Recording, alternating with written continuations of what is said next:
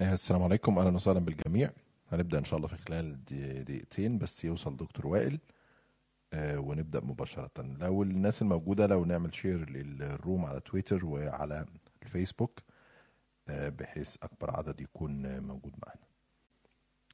آم، دكتور وائل أنا مش شايف حضرتك لو موجود في ال room بس آه، اعمل لك invite to speak هو حضرتك المفروض أصلا موجود speaker فأول ما تكون موجود آه، جرب المايك بتاعك.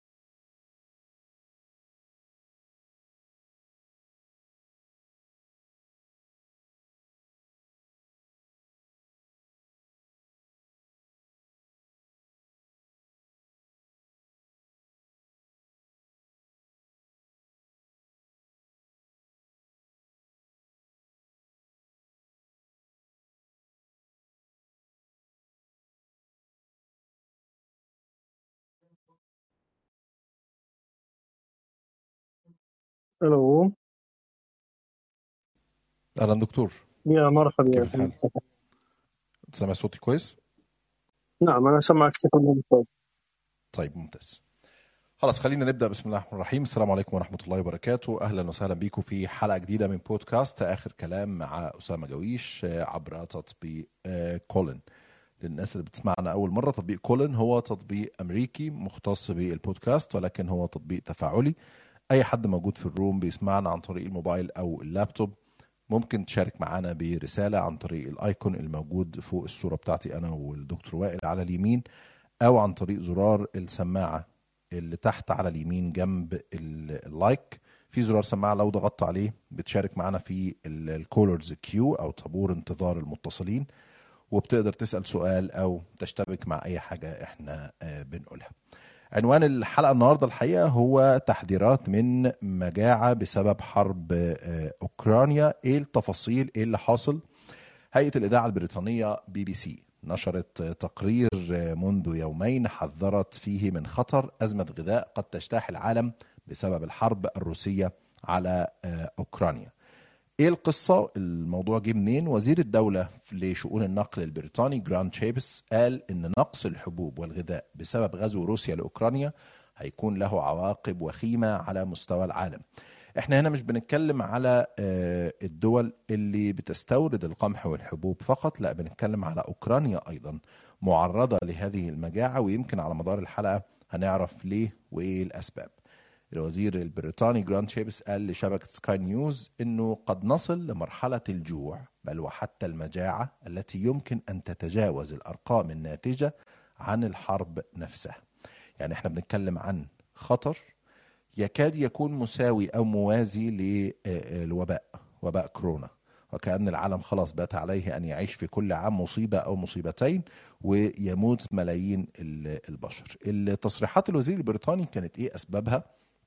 هو التقى مع آه، وزير النقل الأوكراني وزير البنية التحتية ألكسندر كوبراكوف في ال- الأسبوع ده وناقشوا سبب إخراج ال- أو سبل إخراج الحبوب من أوكرانيا لأن روسيا أغلقت الموانئ البحرية الرئيسية في آه، أوكرانيا. في نفس الأسبوع الحقيقة كان اللافت للنظر إنه كان في عدد من التصريحات المهمة جدا اللي بتصب في نفس الإطار. منها على سبيل المثال مدير برنامج الأغذية العالمية الفاو ديفيد بيسلي قال إن روسيا بتشن حرب على الأمن الغذائي في العالم. كان اتهام واضح وصريح على هامش اجتماع قادة الأعمال في المنتدى الاقتصادي العالمي في سويسرا. الراجل مدير البرنامج الأغذية العالمية قال إن الحصار الروسي لموانئ أوكرانيا على البحر الأسود يهدد الإمدادات الغذائية لحوالي 400 مليون شخص. يعني إحنا مش بنتكلم بس عن حرب إن أوكرانيا داخل الناتو أو لأ لأ إحنا بنتكلم على مجاعة بتهدد حوالي 400 مليون شخص على مستوى العالم. مدير برنامج الأغذية العالمية الفاو حذر من أن الأمر المجاعة الأمر بيتفاقم بسبب الجفاف ارتفاع أسعار الوقود ونقص الأسمدة. وأضاف بعض المعلومات المهمة اللي بتقول إن الزيادات في تكلفة واردات القمح دفعت مثلا بنك التنمية الإفريقي للإعلان عن صندوق قيمته 5 مليار دولار لدعم إنتاج الغذاء في جميع أنحاء القارة. طبعا المشكلة إن أوكرانيا مش قادرة تصدر الحبوب وده أثر على أسعار المواد الغذائية العالمية وزاد من احتمالية حدوث مجاعات في بعض الدول. أوكرانيا بتتكلم عن حاجة أسمتها الممر النائبة الأولى لرئيس وزراء أوكرانيا يوليا سيرفينسكو قالت لبي بي سي الأسبوع ده إن أوكرانيا بحاجة إلى ممر المجتمع الدولي لازم يساعد في رفع الحصار على الموانئ البحرية في البلاد.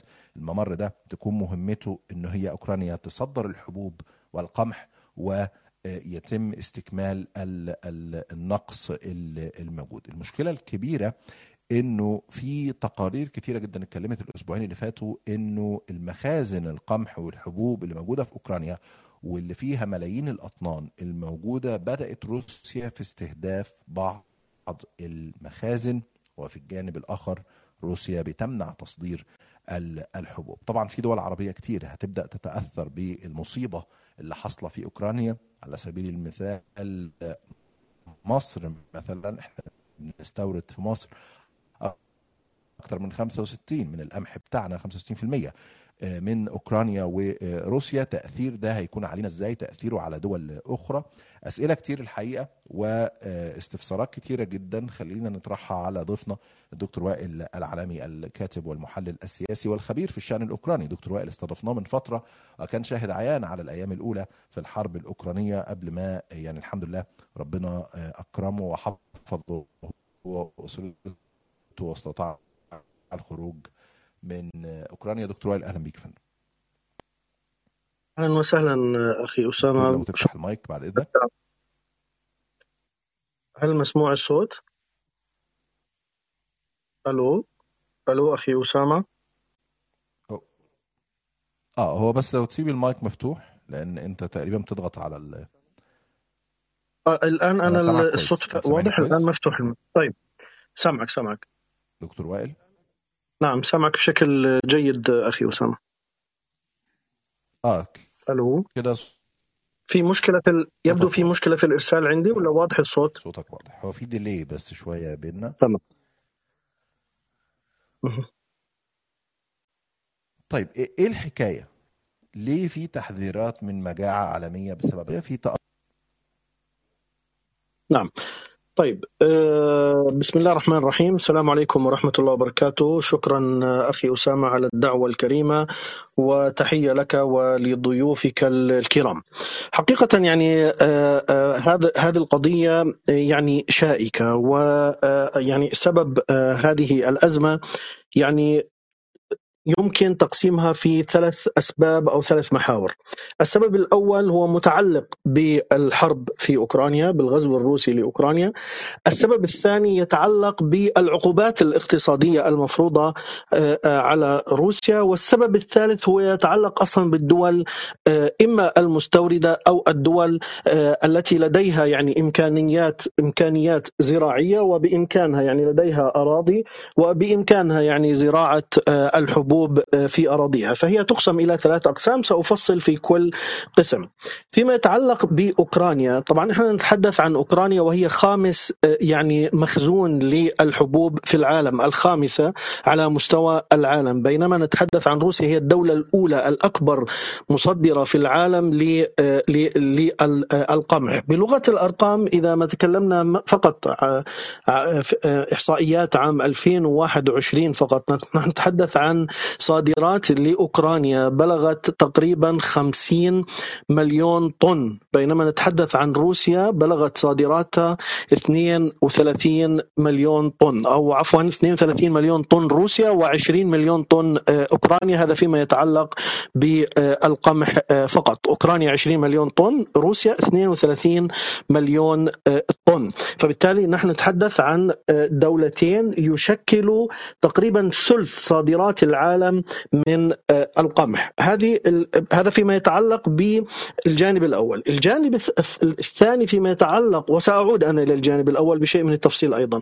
فيما يتعلق بالجانب الثاني وهو المتعلق بالعقوبات الاقتصادية على روسيا. روسيا تقول بأن لديها مشكلة في آه، العقوبات الاقتصادية التي فرضت وتحديدا إشكالية آه، آه، السويفت بقول لك أن هناك بعض الدول المستوردة لا تستطيع شراء آه، آه، الحبوب وخصوصا القمح من روسيا بسبب تعطيل آه، نظام السويفت فبالتالي هناك يعني إشكالية في التعامل المادي ما بين روسيا والدول المستوردة لتلك الحبوب.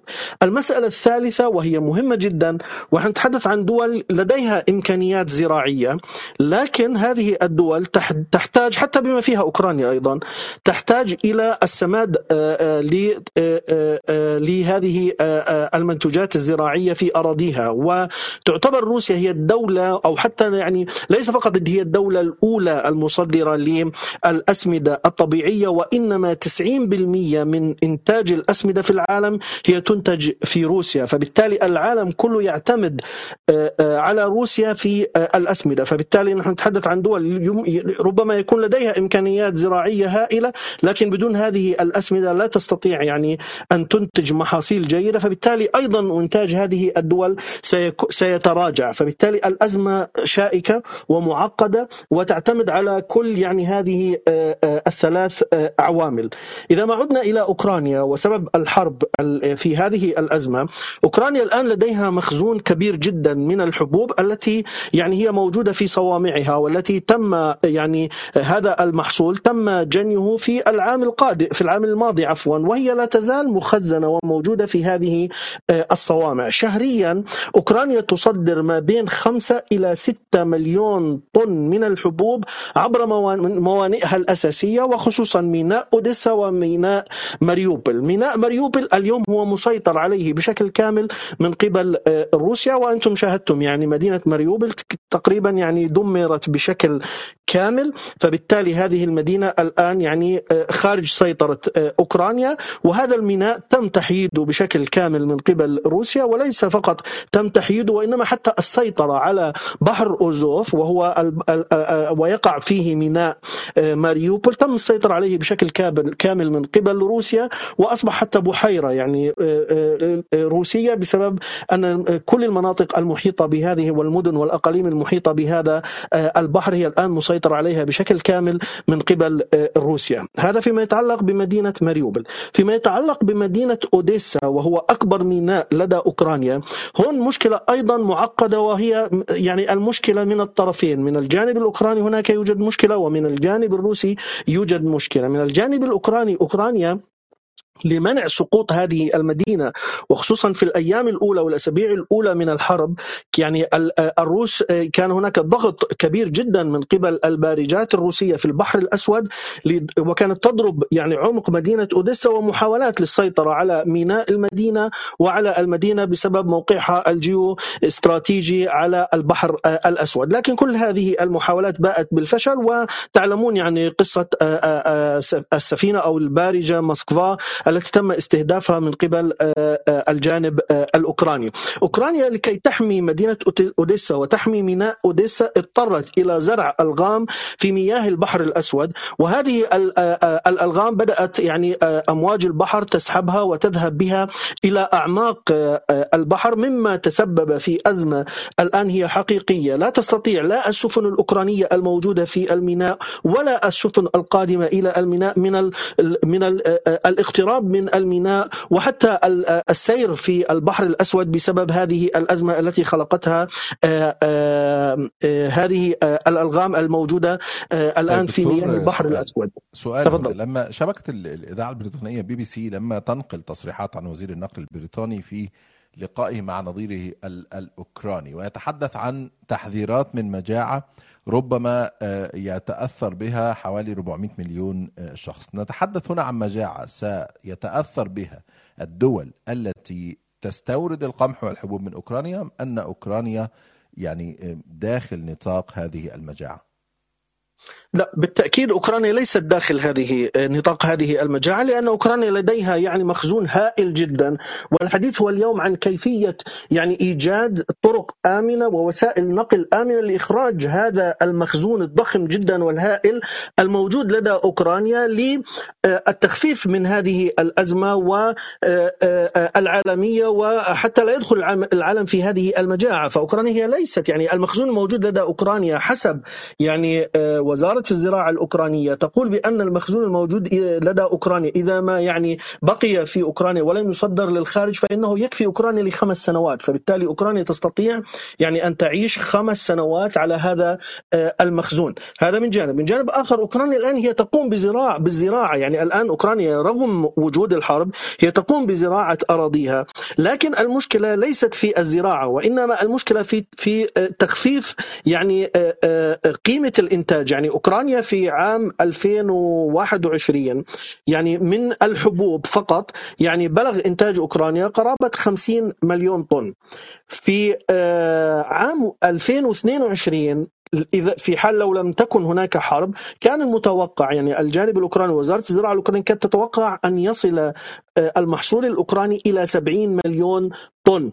لكن بسبب الحرب وبسبب فقدان بعض الأقاليم التي تعتبر هي أساسية أصلا في زراعة الحبوب مثل مثلا مدينة خرسون، مدينة خرسون تعتبر هي سلة الغذاء لدى أوكرانيا وهي أكبر إقليم ي- تزرع فيه آه، الحبوب، هذه المدينة الآن هي مسيطر عليها بشكل كامل من آه، الجانب الروسي، فبالتالي آه، أيضا آه، مدينة تشيرنيغف يعني كنت تسمعون بهذه المدينة تشيرنيغف هي إحدى المدن التي كانت يعني هناك معارك ضارية جدا في هذه المدينة وهي تعتبر المدينة الثانية بعد مدينة خرسون. أيضا أقاليم يعني آه، بعض المدن آه، في ضواحي العاصمة ال- الأوكرانية كييف هي أيضا تعتبر من ال- ال- ال- ال- المدن الغنية بزراعة آه، الحبوب. هناك يعني الكثير من المدن يعني تطول القائمة في الحديث عن هذه المدن. لكن نتحدث بشكل أساسي عن المدن التي تم السيطرة عليها من قبل روسيا. بسبب آه، فقدان أوكرانيا لهذه الأقاليم فالمتوقع الآن من قبل وزاره الزراعة الأوكرانية بأن إنتاج أوكرانيا في في عام 2022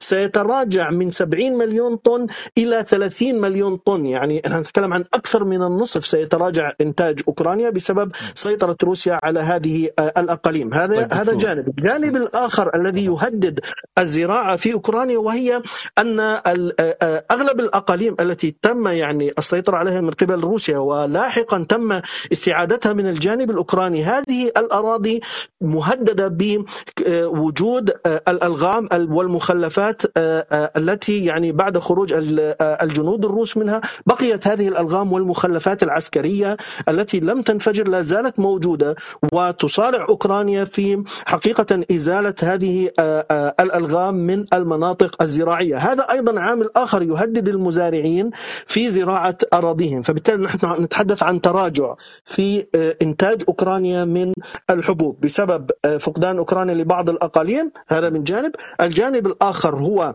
وجود هذه الألغام. المسألة الثالثة وهي أيضا مهمة أن أوكرانيا هي أيضا تستورد الأسمدة من روسيا. الآن لا يوجد يعني استيراد من روسيا للأسمدة في أوكرانيا فبالتالي المزارع الأوكراني أيضا هو متضرر من هذه الحرب ومتضرر من الحصار الذي تفرضه روسيا طيب على الأسمدة الطبيعية. طيب سؤال تفضل. يتعلق بالجانب الاستراتيجي. في, في الأيام الأولى والأسابيع الأولى بعد بداية هذه الحرب في الرابع والعشرين من فبراير الماضي كانت كثير من التحليلات الغربية في الولايات المتحدة الأمريكية وبعض دول الاتحاد الأوروبي تميل إلى أن الغرب قد استدرج روسيا إلى مستنقع أوكرانيا وبأن إطالة أمد الحرب لا يصب في صالح الروس على أي حال وأن روسيا سيتم استنزافها اقتصاديا وعسكريا في هذه الحرب طويلة الأمد. ولكن عندما نتابع تصريح لمدير برنامج الأغذية العالمي الفاو ويقول أن روسيا الآن تهدد الأمن الغذائي في العالم فهذا يعني أن روسيا في موقف أقوى ولم تستنزف ولم تستدرك إلى مستنقع أوكرانيا كما كان يقول الأمريكان في بداية الحرب ما رأيك؟ صحيح. أنا أتفق مع هذا الرأي خصوصا إذا يعني يعني الآن بعد يعني تقريبا أكثر من من شهرين نحن نتكلم عن ثلاث شهور من هذه الحرب. إذا ما تحدثنا عن إنجازات روسيا حقيقه إنجازات كبيرة. إذا لنتجاوز مسألة الخسائر البشرية الفادحة في الجانب الروسي والحديث عن سقوط قتلى ما يزيد عن 25 ألف في صفوف الجيش الروسي والعديد من المعدات التي شاهدناها عبر وسائل الإعلام. إذا ما تحدثنا من ناحية استراتيجية كما تفضلت اليوم روسيا هي تسيطر على ثلث الأراضي الأوكرانية. اليوم روسيا استطاعت اقتطاع إقليم الدنباس بشكل كامل السيطرة عليه بشكل كامل السيطرة على مدينه إقليم خرسون بشكل كامل إيصال إقليم الدنباس ومدينة خرسون بشبه جزيرة القرم وهي الآن تتجه نحو مدينة أوديسا. ف وربما يعني السيناريو المتوقع الآن والذي يتم الحديث عن إيصال يعني حتى الوصول إلى بريدنستروفيا وهي الإقليم المسيطر عليه من من قبل روسيا وهو إقليم مولدوفي تم اقتطاعه من مولدوفيا. فبالتالي إذا ما تحدثنا من ناحية يعني عسكرية وروسيا الآن هي استطاعت اقتطاع ثلث الأراضي الأوكرانية. هذا من ناحية. من ناحية ثانية العقوبات الاقتصادية نعم هذه العقوبات أثرت في الاقتصاد الروسي ويعني وخصوصا يعني تأثيرها الأكبر كان ينعكس على كاهل المواطن الروسي، لكن إذا ما تحدثنا مثلا عن الروبل الروسي، اليوم الروبل الروسي أقوى العملات. يعني يعني ربما شاهدتم جميع العملات الآن هي في نزول، لكن الروبل الروسي هو في صعود، فبالتالي كل العملات الآن حقيقة أسعار العملات تنزل الآن، إلا الروبل الروسي هو في هو في صعود، فبالتالي الروبل الروسي الآن حسب خبراء اقتصاديين يقول بأن الروبل الروسي هو أقوى العملات العالمية على الإطلاق. فبالتالي الحديث عن أن يعني روسيا يعني يعني متضررة لحد كبير جدا كما يعني وصف أو كما يعني الغرب يصوره الآن وكما يعني البروباغندا التي يقوم بها الغرب في وسائل اعلامه حقيقة هي غير صحيحة. يعني ما نرى على أرض الواقع مخالف لما يقال. لا أدري إن أجبت على السؤال بشكل كامل أم لا. نعم تمام دكتور. طيب لو رجعنا إلى أوكرانيا مرة أخرى يعني تصريحات النائبة الأولى لرئيس وزراء أوكرانيا يوليا سيفرينكو بتقول لبي بي سي أن هناك حاجة ماسة إلى نوع من الممر. ما الذي يعنيه هذا الممر؟ أو ما الذي يعنيه أصلا الممر؟ وما هي فائدته أو اثاره الإيجابية والسلبية لأوكرانيا في هذه الحرب؟ نعم. آه، طبعا أوكرانيا في في الأسابيع الماضية تقريبا أسبوعين ثلاثة بدأت آه، مفاوضات مع الجانب الأوروبي للسماح وخصوصا هذا الكلام يدور حول رومانيا تحديدا بحكم أن رومانيا لديها حدود مباشرة مع أوكرانيا. يدور الحديث عن آه، يعني تحويل رومانيا ك ترانزيت يعني زون يعني ك كيف نقولها باللغة العربية؟ يعني تكون تشكل مركز للصادرات الأوكرانية للعالم. فبالتالي يتم الآن التفاوض ما بين الجانب الأوكراني وما بين الجانب الروماني على أن يتم استخدام الموانئ الرومانية لتصدير الحبوب الأوكرانية للعالم. فقط من أوكرانيا تنقل عبر الشاحنات ومن هناك يتم تصديرها عبر عبر البحر. لكن هنا السلطات الرومانية بدأت تطلب يعني رسوم عالية على اللوجستيك آه، لكن الأوكرانيا بدأت تطالب من الاتحاد الأوروبي التدخل في هذه المسألة ويعني آه، آه، السماح الشركات الأوكرانية المصدرة من دفع اي رسوم أو جمارك تتعلق بالمنتج الأوكراني. واليوم حقيقة أنا قرأت يعني بعض المقالة تتحدث بأن الاتحاد الأوروبي وافق على السماح لأوكرانيا بتصدير منتجاتها دون اي يعني رسوم جمركية. وأوكرانيا من طرفها أيضا أعفت المصدرين الأوكران الشركات التي تصدر الحبوب أيضا من أي رسوم على آه، التصدير بالعكس و آه، آه، يعني وعدت بتقديم منح وقروض دون فائدة لهذه الشركات التي ستقوم بتصدير المنتجات الأوكرانية عبر الموانئ الأوروبية. فهناك حقيقة يوجد حديث عبر عبر هذا الموضوع. فبالتالي الممر الآمن الذي يتم الحديث عنه هو ممر بري عبر واستخدام آه، رومانيا تحديدا آه، ليتم تصدير آه، هذه الحبوب عبر موانئها. طيب دكتور يعني الأيام الأولى والأسابيع الأولى كان الحديث عن نقطتين، النقطة الأولى ال no fly zone المنطقة حظر الطيران ورد بوريس جونسون في مؤتمر صحفي شهير وقال هذا إعلان حرب مباشر ضد روسيا ولا نستطيع أن ندخل في حرب مباشرة مع روسيا، الأمر الثاني كان ممر للمساعدات العسكرية، الآن على بعد ثلاثة أشهر نحن نتحدث عن ممر اقتصادي، ممر يتعلق بإنهاء أزمة اقتصادية وتصدير الحبوب ولم يعد هناك حديث عن الممر العسكري، لماذا؟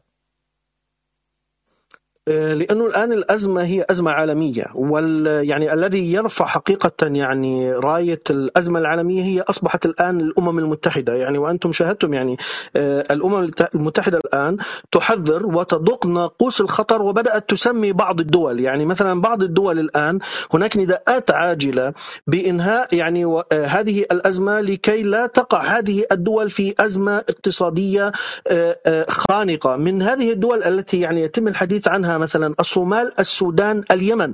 الثلاث دول هذه الآن مهددة وهناك نداءات عاجلة من منظمة الزراعة والفاو منظمة الزراعة والأمن الغذائي العالمية تقول بأن هذه الدول الثلاثة مهددة بأزمة آه، غذائية حادة جدا ربما تؤدي إلى مجاعة خلال أسابيع قادمة.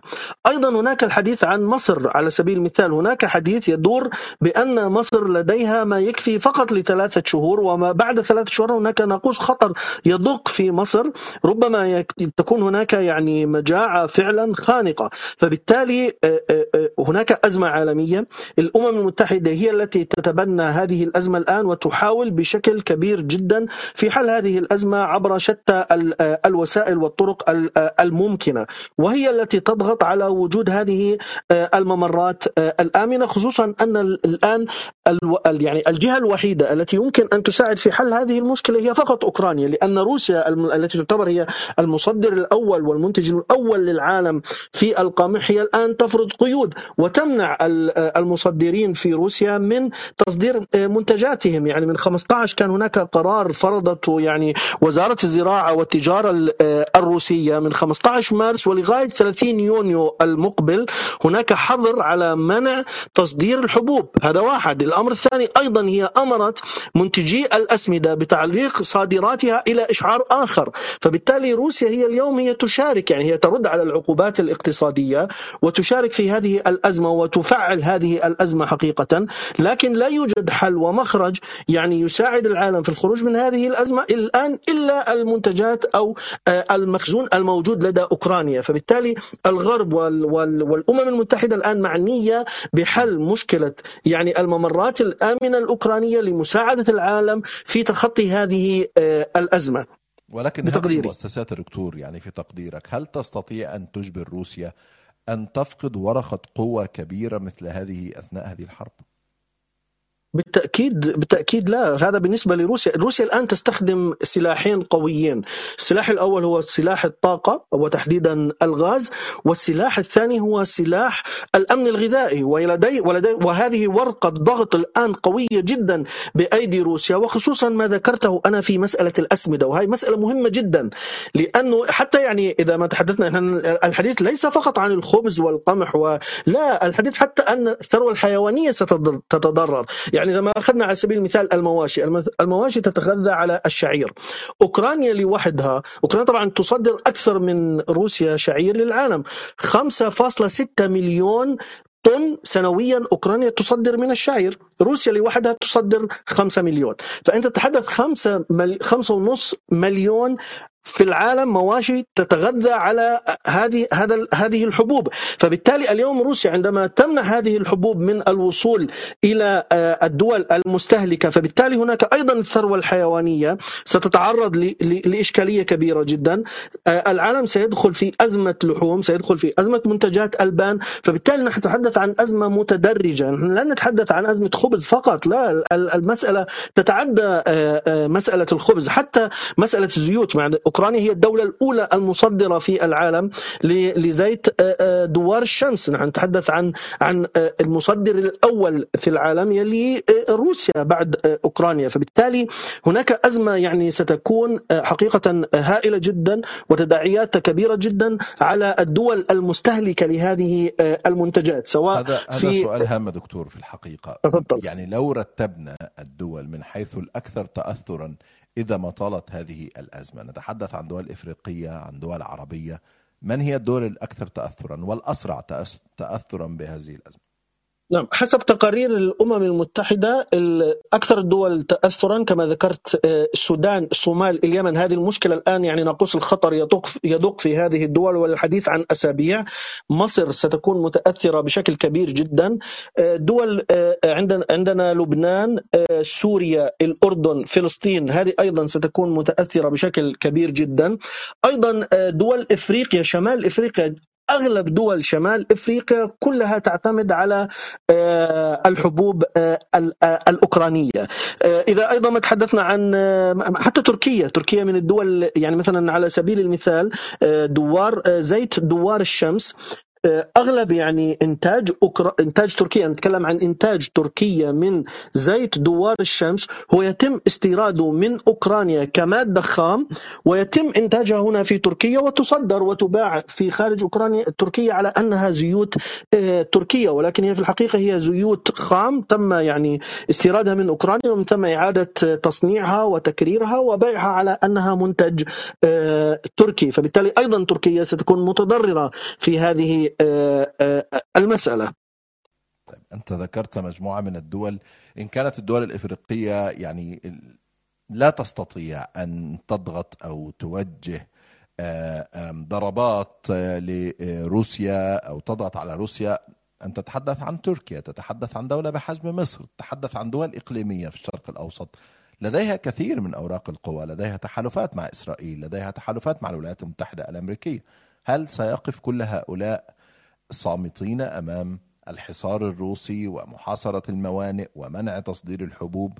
هذه مجاعه انت ذكرت الآن وتقارير أممية ذكرت انها في خلال أشهر قليلة نحن ربما لا ننتظر الشتاء القادم حتى تكون هذه المجاعة قد ضربت مصر ودول أخرى.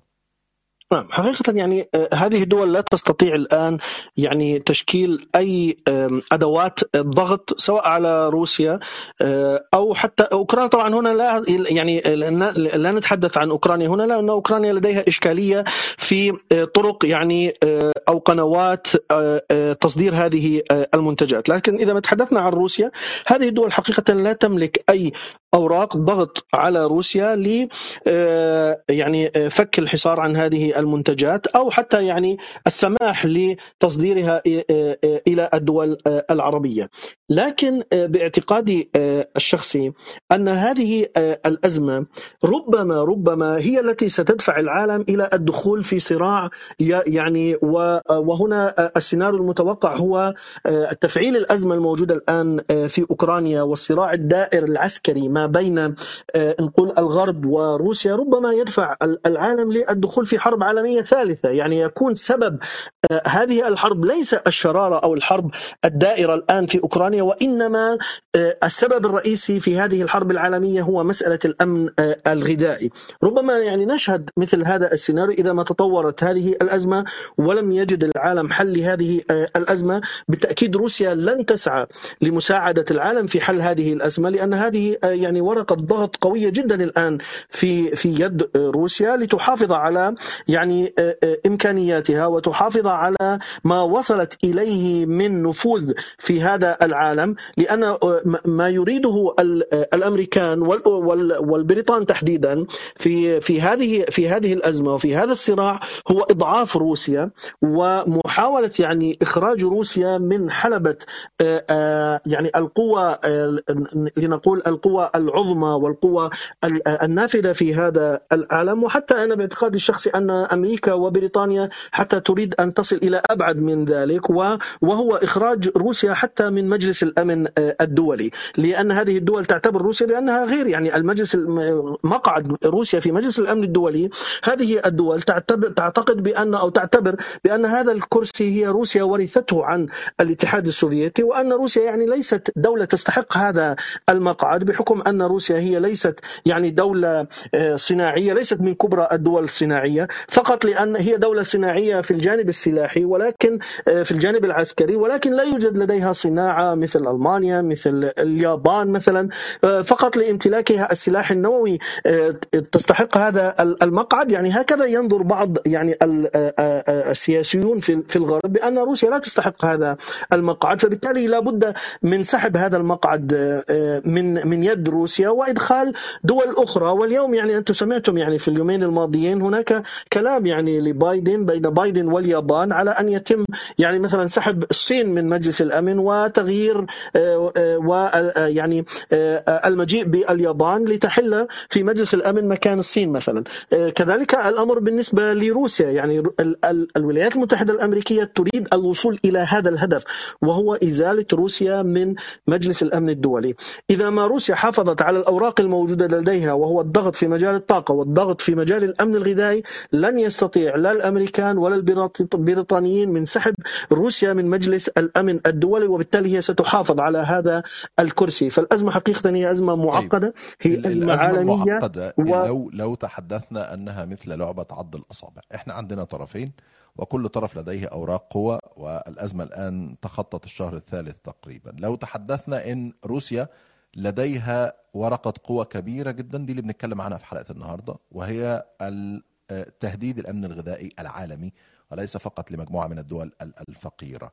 ال- الجزء الآخر الولايات المتحدة والغرب تمتلك أوراق اقتصادية قوية حصار روسيا منع استيراد بعض ال- السلع والإضرار المباشر بالاقتصاد الروسي. برأيك هذه اللعبة لعبة عض الأصابع من يصمد أكثر ومن لا يتحمل أسرع؟ باعتقادي أن روسيا وهم طبعا روسيا يعني نحن الآن في الحرب العالمية الثانية.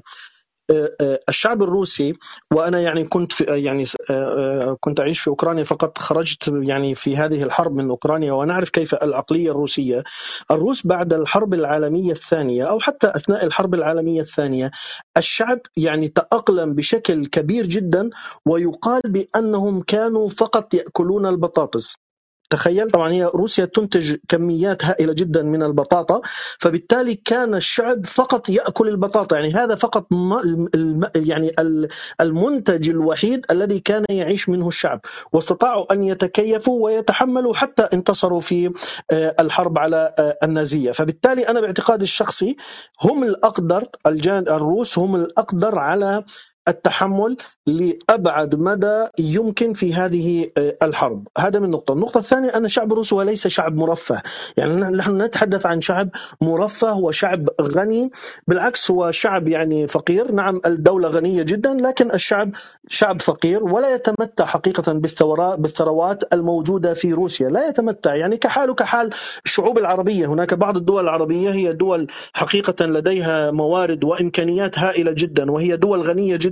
ولكن هذه الأموال وهذه حقيقة لا تصل إلى إلى الشعوب فهي ليست شعوب مرفهة فبالتالي هي أقدر على آه، يعني الصمود. لكن إذا تحدثنا عن الغرب وأوروبا تحديدا لا نحن نتحدث عن شعوب مرفهة نحن نتحدث عن شعوب يعني تعيش آه، حياة يعني فيها يعني رفاهية عالية جدا. فبالتالي هي لا تستطيع أن تتأقلم مع هذه الظروف وهي مرشحة للسقوط حقيقة قبل آه، قبل روسيا. هذا باعتقادي ربما أكون أنا مخطئ لكن هذه قراءتي من معرفتي نعم. بطبيعة الشعب الروسي. طيب دكتور جوزيف بوريل وهو مسؤول الشؤون الخارجية في الاتحاد الأوروبي نشر تغريدة على تويتر منذ أيام يتحدث فيها أن أزمة غذاء وشيكة قد تضرب العالم بسبب الحرب في أوكرانيا. إمدادات الغذاء العالمية في خطر وروسيا هي السبب. أول الضحايا سيكون البسطاء في الدول الفقيرة. الاتحاد الأوروبي يعمل على تأمين استجابة دولية لهذه الأزمة. هل يتغير أي شيء في الحرب الأوكرانية بتغريدات مسؤولي الاتحاد الأوروبي على تويتر؟ لا أعتقد ذلك. لا أعتقد ذلك لأن طبعا أنت تعلم أن روسيا دخلت هذه الحرب وتريد تحقيق بعض الأهداف. ربما كل الأهداف لن تستطيع لأن يعني مجريات الحرب الميدانية آه، يعني تبين أن هناك بعض الأمور لم تكن مدروسة من الجانب الروسي بشكل جيد، هم الآن يعيدوا أو أعادوا حتى يعني آه، آه، التخطيط من جديد ويديروا الحرب بشكل يعني هادئ الآن، لم لا تدار الحرب الآن كما كان في الشهر الأول، هي الآن تدار على نار هادية من قبل الجانب الروسي. وحقيقة هناك يعني روسيا الآن تحقق أهداف بشكل بشكل بطيء جدا ولكن أهداف قوية حقيقه. فبالتالي تغير التكتيك الروسي تغير وهي تحقق آه، أهداف. نعم آه، آه، هناك يعني بطء في تحقيق هذه الأهداف لكنها تتحقق بشكل كبير جدا. فبالتالي الجانب الروسي سيستمر في هذه الحرب حتى يحقق أهدافه بشكل كامل. نحن الآن تقريبا في نهاية المرحلة الأولى من هذه الحرب. ربما ندخل في الأسابيع القادمة في المرحلة الثانية بعد ما تنتهي مسألة مساله يعني آه، آه، شرق أوكرانيا هناك فقط بقي بلدتين في إقليم الدنباس لم يتم السيطرة عليها وهي مدينة كراماتورسك وسلافيانسك. إذا ما تم السيطرة على هذه البلدتين على هاتين البلدتين فنحن نتحدث عن سيطرة كاملة لروسيا على شرق أوكرانيا وعلى ما ذكرته أنا في بداية حديثي وهو ما يشكل ثلث آه، أوكرانيا. فبالتالي فبالتالي روسيا هي ستتقدم. إما ستنتقل إلى المرحلة التالية إلى المرحلة الثانية من هذه الحرب وتحاول السيطرة على أقاليم أخرى وتحديدا ميناء ماريوبل ومدينة أوديسا أو أنها تكتفي في هذا في هذه المرحلة من هذا الصراع وتعلن نهاية آه، المرحلة الأولى أو من نهاية ما هي تسميه بالعملية آه، العسكرية آه، في أوكرانيا، لكن نهاية هذه العملية العسكرية لا يعني نهاية الحرب، فبالتالي نحن نتحدث عن صراع سيستمر لأن أوكرانيا والغرب تحديدا يعني سيبدأ بدعم أوكرانيا بشكل كبير جدا حتى تعيد أوكرانيا تحرير المناطق التي تم السيطرة عليها. وخصوصا نحن ذكرنا في حديثنا بعض بعض هذه الأقاليم ليس بعض جميع هذه الأقاليم هي تشكل السلة الغذائية لأوكرانيا وللعالم. فبالتالي مدينة مثل خرسون لا يمكن لأوكرانيا أن تبقي هذه المدينة خارج أوكرانيا لأن أوكرانيا لا تسوى شيء بدون هذه المدن. فبالتالي لابد لها من تحرير هذه المدن. سيتم دعم أوكرانيا بسلاح قوي جدا سيتم دعم أوكرانيا بصواريخ هجومية كي تحاول يعني وتضغط على آه، روسيا للخروج من تلك المدن وتلك الأقاليم وتحاول استعادتها لأوكرانيا. فبالتالي نحن نتحدث عن آه، آه، تسارع في الحرب إلى وتيرة آه، يعني آه، أكبر مما هي عليه آه، الآن فيما إذا انتقلت أوكرانيا إلى دور الهجوم وليس المدافع، إلى الآن أوكرانيا هي تدافع عن أراضيها حقيقة، هي لم تهاجم، لم يتم قصف مثلا أراضي روسية، لم يتم قصف العاصمة الروسية موسكو، ربما في المرحلة الثانية من الحرب يتم هناك يعني أن يتقدم الغرب بدعم أوكرانيا بصواريخ تستطيع أوكرانيا من خلالها إلى طيب، ضرب موسكو مثلا على سبيل الحقيقة. المثال. فإذا ما تم هذا الأمر فنحن نتحدث عن. نقلة نوعية في هذه الحرب. طيب لماذا نتحدث عن الحرب؟ يعني هو, ليه بعد ثلاث شهور واضح إن روسيا هي الأقوى، واضح إن روسيا هي اللي بتمتلك أوراق قوة أكثر، بتهدد الأمن الغذائي ليس الأوكراني ولكن العالمي. لم تتأثر لا بمساعدات آه، عسكرية من الغرب لأوكرانيا ولم تتأثر بعقوبات اقتصادية من الغرب ضدها. يعني أنت أوضحت هذه ال- النقاط على مدار الأربعين دقيقة ال- الماضية. لماذا البحث عن تصعيد الحرب؟ يعني ليه أوكرانيا ما تتراجعش خطوات للوراء؟ وكفى الله المؤمنين شر القتال. وخلاص يا جماعة روسيا عايزة إيه؟ عايزة كذا أوكرانيا عايزة إيه؟ ونتقابل في منطقة وسط ولا يهدد العالم ولا يكون في 400 مليون واحد هيتعرضوا لمجاعة لأن الغرب الحقيقة ثلاث شهور اللي فاتوا ثبت فشلوا في إدارة المعركة. نعم. حقيقة يعني هناك الإجابة على هذا السؤال بشكل بسيط جدا يت يت يتمثل في أمرين. الأمر الأول أن هذه الحرب هي ليست حرب روسية أوكرانية هي فرضت على أوكرانيا. أوكرانيا ما هي إلا ساحة لهذا الصراع. وحتى أكون معك صريح وهذا الجانب الثاني اللي أريد أن أتحدث عنه أن من يدير الحرب حقيقة هي ليست أوكرانيا. من يدير الحرب والصراع في أوكرانيا هي الولايات المتحدة الأمريكية وبريطانيا، يعني الحرب هي حرب روسية أمريكية بريطانية بامتياز بأيدي أوكرانية فقط يعني حتى نكون تكون الأمور واضحة، فبالتالي روسيا لديها أهداف ذاهبة إلى تحقيقها، الولايات المتحدة الأمريكية وبريطانيا لديها أهداف ذاهبة إلى تحقيقها، وأوكرانيا ما هي إلا ساحة وأداة فقط في هذا الصراع، فبالتالي نهاية الحرب ليس بيد أوكرانيا. أنا هذا باعتقادي الشخصي. طيب ليس هناك- بيد أوكرانيا نعم. وإنما نهاية هذا الصراع هو بيد روسيا والولايات المتحدة الأمريكية وبريطانيا. هناك أتمنى أكون أجبتك فقط- على السؤال. نعم أجبتني أشكرك يا دكتور هناك فقط رسالتين الساجده السلام عليكم ورحمة الله وبركاته مش عارف يا ساجدة هل لديك سؤال قبل أن ننهي الحلقة الأستاذ سعيد عباسي طبعا برحب بيه هو كاتب بيقول أمريكا تريد تدمير روسيا بأيادي أوكرانية هل تتفق دكتور نعم أنا ذكرت هذا قبل قليل بأن آه، آه، يعني آه، الولايات المتحدة الأمريكية وبريطانيا تريد تدمير روسيا وإضعاف روسيا وأوكرانيا ما هي إلا سا- ساحة لهذه الحرب وتستخدم أوكرانيا ك يعني تستخدم أوكرانيا ك يعني أداة في هذا الصراع، بالتأكيد يعني النتيجة سيكون هو دمار أوكرانيا هذا أمر يعني يعني ما في يعني شك في ذلك سيكون يعني دمار أوكرانيا. وفي المقابل أيضا يعني إضعاف روسيا وربما يعني إذا هذه الحرب يعني آه، طالت لفترة طويلة جدا ربما يعني يكون هناك تقسيم لروسيا مثلا. لا ندري يعني كيف ستطور هذه الحرب يعني الاسابيع والأشهر القادمة ربما يعني ستظهر. أنا قلت لك إذا ما يعني المرحلة الثانية من هذه الحرب دفعت الغرب لتزويد أوكرانيا بصواريخ آه، بعيدة المدى ربما أوكرانيا ستقدم على قصف مثلا بعض المدن الروسية وتحديدا موسكو. إذا ما تم هذا الأمر فسيكون هناك نقلة نوعية في هذه الحرب وستنتشر وربما تدخل فيها أطراف أخرى وربما يعني سيضطر الناتو لدخول هذه الحرب والولايات المتحدة الأمريكية بشكل مباشر، يعني لا نستطيع أن نتكهن في هذا الأمر، أوكرانيا لا تمتلك مثل هذا السلاح، حتى أن أوكرانيا هددت بقصف الجسر المعلق في البحر الأسود الذي يربط شبه جزيرة القرم بروسيا ولكنها لا تستطيع آه، القيام بهذا الأمر لأن ليس لديها آه، هذه الصواريخ الصواريخ الموجهة التي تستطيع آه، بها قصف آه، آه، هذا الجسر، إذا ما امتلكت هذه الصواريخ ربما أوكرانيا تقبل أو تقدم على مثل هذا الفعل لكن هذا سينقل الحرب إلى يعني آه، آه، آه، مرحلة حقيقة أكثر تعقيدا ربما تقود المنطقة كلها لصراع. ولا أحد يتمنى ذلك. أشكرك. شكرا جزيلا دكتور وائل العالمي الكاتب والمحلل السياسي. كنت ضيفي في هذه الحلقة من بودكاست آخر كلام مع أسامة جوي. شكرا دكتور. أهلا وسهلا. وقبل ما أختم الحقيقة عايز أشكر كل الناس الموجودين. بكرة إن شاء الله الساعة 11 بتوقيت لندن. هيكون 12 منتصف الليل بتوقيت القاهرة.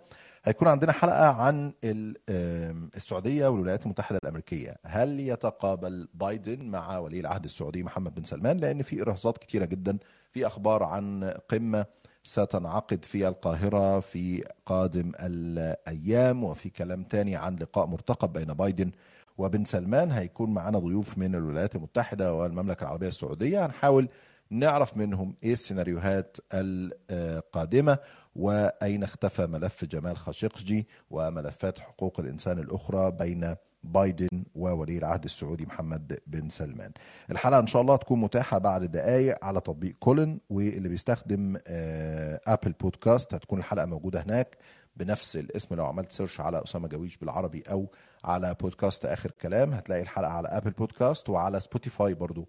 بعد الحلقة مباشرة هتلاقوا link الحلقة موجود هناك في آه، Apple Podcasts وفي آه، Spotify بشكركم جدا وأشوفكم بكرة إن شاء الله 12 آه، آه، منتصف الليل بتوقيت القاهرة. السلام عليكم.